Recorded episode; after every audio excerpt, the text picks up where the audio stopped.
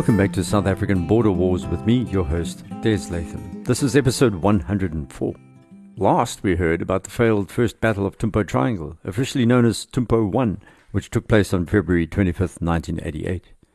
You know that things aren't going well when battles are numbered, and there would be three attempts at overrunning Fapla in this defensive position, east of the Cuito River, outside Cuito Cuanavale. Still, some good news had filtered in a few days after the audacious attack on Swapo's facilities in Lubango. This was a town that lies nearly 300 kilometers north of the cutline in the Angolan highlands, a jump-off point for Fapla and Swapo as they sent soldiers into the fighting in the southeast along the southwest African border. A bomb had exploded in Oshikati's First National Bank in Ovamboland on the 19th of February, killing 20 people, wounding 6. The South Africans wanted revenge and decided to target Swapo's training base at Lubango. Planning for the raid began immediately after the blast and continued all the way through until the next morning, led by Colonel John Church of the SA Air Force. The crews went to bed for a few hours of sleep before their planned takeoff time at 0600 on the 20th of February. But a noisy wedding was in full flow nearby at Grootfontein town, and there was little sleep. At dawn, the groggy crews climbed aboard the 8 Mirages, led by Johann Rankin, who decided to teach the rebellers a lesson. He led his 8 aircraft at low level and at full afterburners over the town, blasting them with sonic booms in a highly expensive fit of pique before heading on to Ondangwa Air Base. They were surprised to find a full breakfast laid on there by Base OC Colonel Kursbohrta, and proper briefing facilities had been set up. The crews had not seen that level of organization before when arriving at the Bush military aerodrome. The Mirages were refueled, the men were briefed. At 0800 they took off from Ondangwa, heading northwest towards Lubango. Major Norman Minna led this attack. His Mirage had the most accurate navigation system. Errors were less than a mile at waypoints. As they flew low level from the southeast, the Compact Warning Receiver, or CRWS, began picking up signals from a Soviet Barlock search radar. They'd been spotted. Minna descended lower and lower, only a few feet off the deck by this stage, but his navigation system was spot on, so he folded his map, confident he'd find the target. It also appeared that the Soviet radar had lost him. Then a problem cropped up. Anyone who is driven or flown by map knows there's a challenge at the folding points. One of my flight instructors showed me an excellent technique, how to fold maps for specific flights, something I've used to this day. Unfortunately for Minna, he had apparently not taken this into account. As Brigadier General Dick Lord explains in his book From Fledgling to Eagle, there's a famous dictum from World War II that states, "Battles always take place on the joins of maps." As the Mirages swept in for the bombing runs, Minna opened his map and failed to spot the anomaly. The two targets were on either side of the joint in the map, and this caused a 10-minute of a degree error in the coordinates. That doesn't sound like much, but each minute of a degree equates to 1 mile on the ground. Minna led Trompinel and Johann Rankin straight over the all-important Lubango airfield. Then they initiated their Vergooi attack you've heard about, the lobbing of the bombs. The bombs landed in the bush 10 miles away from the target. Luckily, the coordinates for the second target, which was Swapo's Tobias Sanyeko Training Center, were spot on. 3 of the Mirages dropped their bombs on the first run, but Major Willy van Kopenhagen had to turn and head back for a second attempt after he realized his sight conditions were not in the correct position for an accurate release. That's a very dangerous thing to do. The SAMs were now beginning to lock on, but he managed to avoid being hit by both ground fire and the missiles, and all 8 Mirages made it back to Ondangwa and Grootfontein safely. The Swapo training facility had been damaged but not put out of action. Still, the South Africans felt they'd caused some chaos so far behind enemy lines. A totally unexpected raid had shown that the SA Air Force still had some punch left. It also showed up Fapla's radar. Apparently part of the enemy system had been down for maintenance, which provided the SA Air Force with a window of opportunity, although no one on board the Mirages knew that at the time. Back on the eastern front outside Cuito Cuanavale, Colonel Pat McLaughlin had decided to launch the next assault on the Tumpo Triangle at night. Unlike the first attempt to take Tumpo, this time 61 Mech's Mike Muller wanted to use the northern route through the Chambinga High Ground, then down the tricky Heartbreak Hill into the Anhara Lepanda, and then to charge directly at Fapla positions. The night of February 29th was chosen. It was a leap year, with the battle set to continue into Tuesday 1st of March if necessary. While the final plans were being checked and double-checked, on the other side of the river, the Cubans had sent combat engineers to remine the route in the north, and these men ran into a reconnaissance patrol Either it was the South Africans or UNITA. The SADF didn't report this anyway, so we think it's probably UNITA. Their patrol apparently turned and fled into the darkness, and Fapla engineers laid another 150 mines. There were now 15,000 mines in total across this part of eastern Cuito Cuanavale. But now the Angolans were almost certain the next attack was going to come from the northeast. Pretoria was not aware that the Angolans knew with almost 100% certainty the direction of the next South African attack. Muller was going to lead two squadrons of Olifant tanks, a squadron of Ratel 90s, a company of mechanized infantry and Ratels, two 3-2 battalion infantry companies, as well as engineers, a mortar platoon, a medical unit, and two battalions of UNITA. However, this was what was described on paper. The reality was somewhat different. The two Olifant squadrons were actually merged into a single squadron because only 16 of the 22 tanks were now running. Wear and tear on the equipment had rendered the others unusable. Only 19 Ratel 90s were now serviceable, while the number of G5 guns had slumped to 12 out of the 16, and 3 of the Valkyrie mobile rocket launchers were now left. McLaughlin had asked Muller on the eve of the attack whether they should even bother, their force much weaker than they'd liked. Muller was adamant they continue. Forsyth was held in reserve. The South Africans also planned a deception raid by 4 Ratel 90s backed up by a platoon of 30 mechanized infantry who were going to make a noise southeast of the Tumpo Triangle. This was an attempt to confuse the Angolans. They were not going to be drawn into that diversion. By departure time, crucial kit had also not arrived. The force was awaiting the tank mine rollers, special flails that were attached to the Olifants which triggered the mines. This delayed the start until 9 p.m., when the attacking force rolled onto the Chambinga High Ground, approaching Heartbreak Hill. It was misty and rainy. If the South Africans were caught in the open the next day, the MiGs would not be able to spot this column. That was the good news. The bad news was the rain caused a glitch with the night scopes that had failed in the rain, and the drivers couldn't see where they were going. They halted. Frustratingly, Muller decided to wait for daylight. This was going to have an adverse effect on the assault. McLaughlin wasn't convinced they should stop, but eventually agreed that the assault would go ahead at first light. Waiting for them on the east bank of the Quito River was a much-reduced enemy force. Fapla had been withdrawing westward constantly since the first assault on Tumpo on the 25th. The Rekkies counted over 700 Angolan troops withdrawing over the Quito Bridge. Just a single brigade, the 25th, was left on the eastern bank. That meant around 800 troops, along with 5 tanks and 3 BM-21 rocket launchers, were there.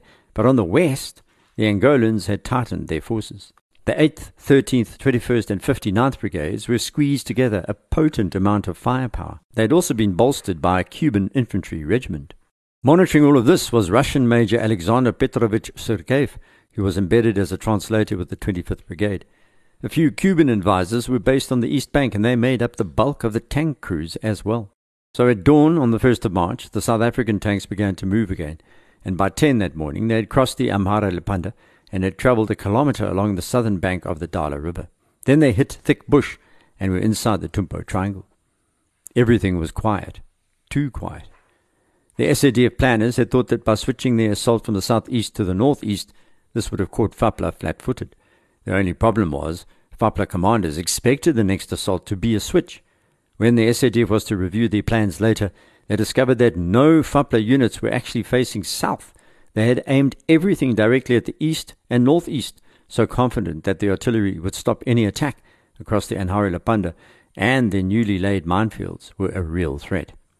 As the Olifants trundled down from the Chambinga high ground, Muller had already denied a request by his tank gunners, who wanted to open fire on an area where they knew Fapla's mobile rocket launchers, the Stalin organs, were parked.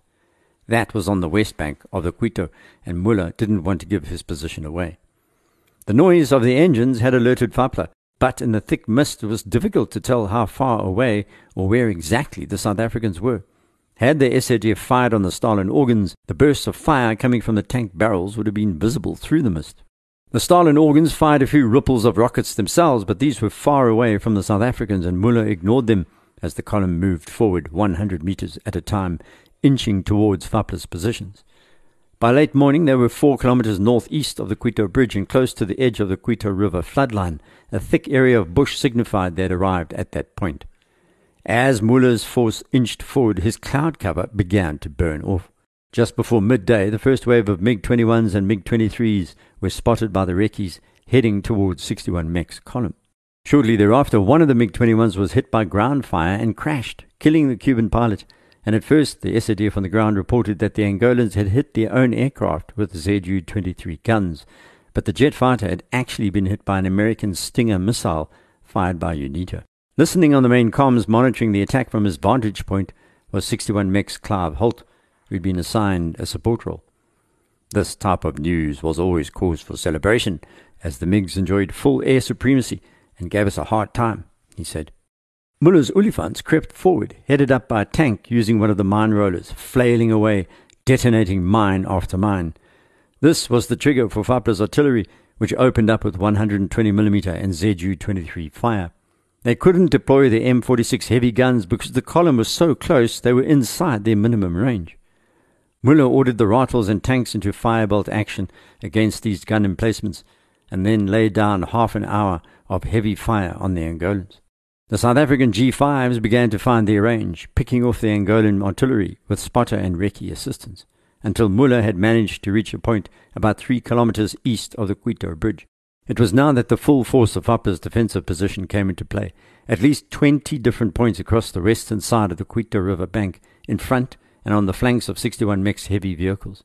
It was from here that the Cubans and Angolans fired 82mm mortars, B-10 recoilless guns, and AGS-17 fragmentation grenade launchers, as well as Saga anti-tank missiles at the South Africans. I can't begin to describe to you how incredibly heavy the encounter was, said Muller after. Officers claimed the volume of shells fired was the biggest engagement fought by the SADF since World War II, and the South African tanks and Ratels fired hundreds of rounds back. Gradually, Fapla's positions were being worn down, picked off one by one. Smoke and dust, ashes and vegetation floated across the battlefield, obscuring both sides from the other. Then two Olifants ran into mines, and the SADF discovered that hundreds of anti-personnel mines were laid between these tank mines. Anyone jumping off a damaged vehicle could be killed. UNITA troops riding along with the South Africans took the brunt of the casualties, swept off the back of tanks and Ratels at times by the mortars and other shells flying in from Fapla's artillery. At around 2:30 in the afternoon, the Angolans managed to outflank the South Africans, and Muller pulled back. A short while later, a Ratel was hit by a 23mm gun, but by some miracle, no one on board was killed or wounded. Soviet advisers kept a close eye on proceedings, and Major Sergeyev noted that the South Africans were stuck at the tree line and were now being peppered by 12 Soviet tanks, T-55s, which had also lined up on the western bank of the Quito River. UNITA was suffering very badly. They were the main infantry and were trying to get close enough to the tanks and other armoured vehicles to inflict some damage, but these men were exposed. Those 23mm were just wiping the UNITA blokes off the tanks, Muller told Fred Bridgeland later. If I close my eyes now, I can still see it clearly. The 23mm shells were blasting into the infantry. Men were disintegrating. Muller's Olifant tanks were breaking down. Their oil and fuel filters were clogging in the dust, and the engines began to overheat. They had now fought for 800 hours through several battles without being fully serviced. The SADF could not get the heavy jacks and lifting equipment to the front in time, despite engineers' desperate appeals. Any machine would eventually break, and the Olifants stopped where they were. 6 more tanks were now broken down in the minefield. The Tiffies got no rest, fighting from the ARVs, repairing the tanks, pulling them out. Muller began to ponder worrying information he'd received in an intelligence briefing the previous night. As his tanks broke down one by one, he remembered the intel that there were 10 tanks based on the eastern bank of the Quito River, and he was concerned they were now on their way towards his marooned men. There were only 3, but he did not know this. He radioed McLaughlin to get approval to withdraw. McLaughlin radioed General Kurt Liebenberg and Willy Meyer, who granted the request. As they retreated, a Ratel detonated another anti-tank mine as a kind of confirmation of the danger of further action. They all managed to make it out. Then McLaughlin radioed Muller back and ordered 61 Mech into battle that same night.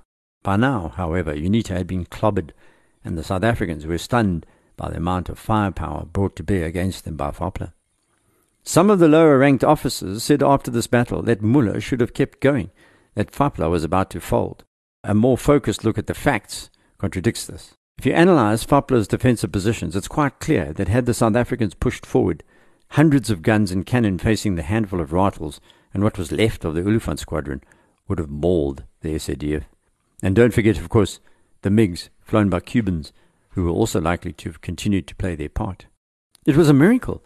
While UNITA had been hammered as they sat on the back of the South African tanks and Ratels, not one South African was killed or wounded. The men of 61 Mech were deeply affected by what had happened, while their senior officers were dubious of any further assault. The enemy minefield was much deeper and more extensive than expected. These mines now covered an area between the Cuito and Tumpo rivers, 5 kilometers wide, hundreds of meters deep. Fapla had also set up a highly mobile system where their anti-tank guns were being moved back and forth, making them very difficult to hit. Behind these were the tanks, which outnumbered the SADF heavy weapons by more than 2 to 1. The Russians and Cubans had been very busy in the days before the Tumpo battles and installed their feared 23mm guns on the high ground. From here they sowed carnage in the killing zone. The entire defensive position created by the Angolans was designed to swing in all directions except the west. It made no difference if the SADF rolled in from the north, east or south. They were going to be hit by well-organized units from anywhere. And as you know, the SA General Staff had refused to countenance any attack from the west. There were not enough Olifant tanks to be useful anymore, a critical weakness.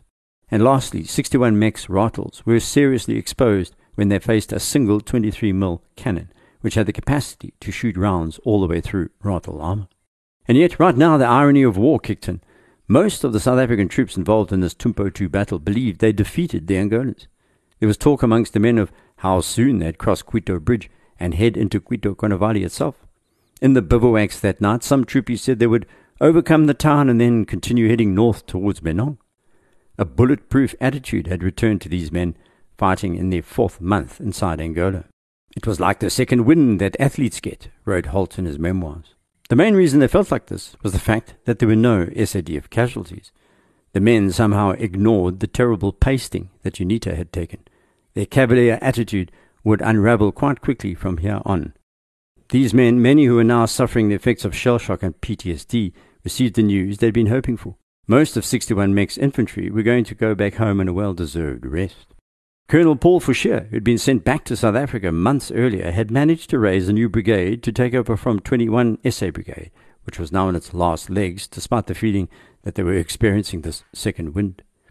Because the SADF had been training its men in counter-insurgency ops, Fouchier had found it extremely difficult to raise this new brigade, so he turned to a citizen force formation, which was officially designated as 82 SA Mechanized Brigade and part of 8 SA Armored Division.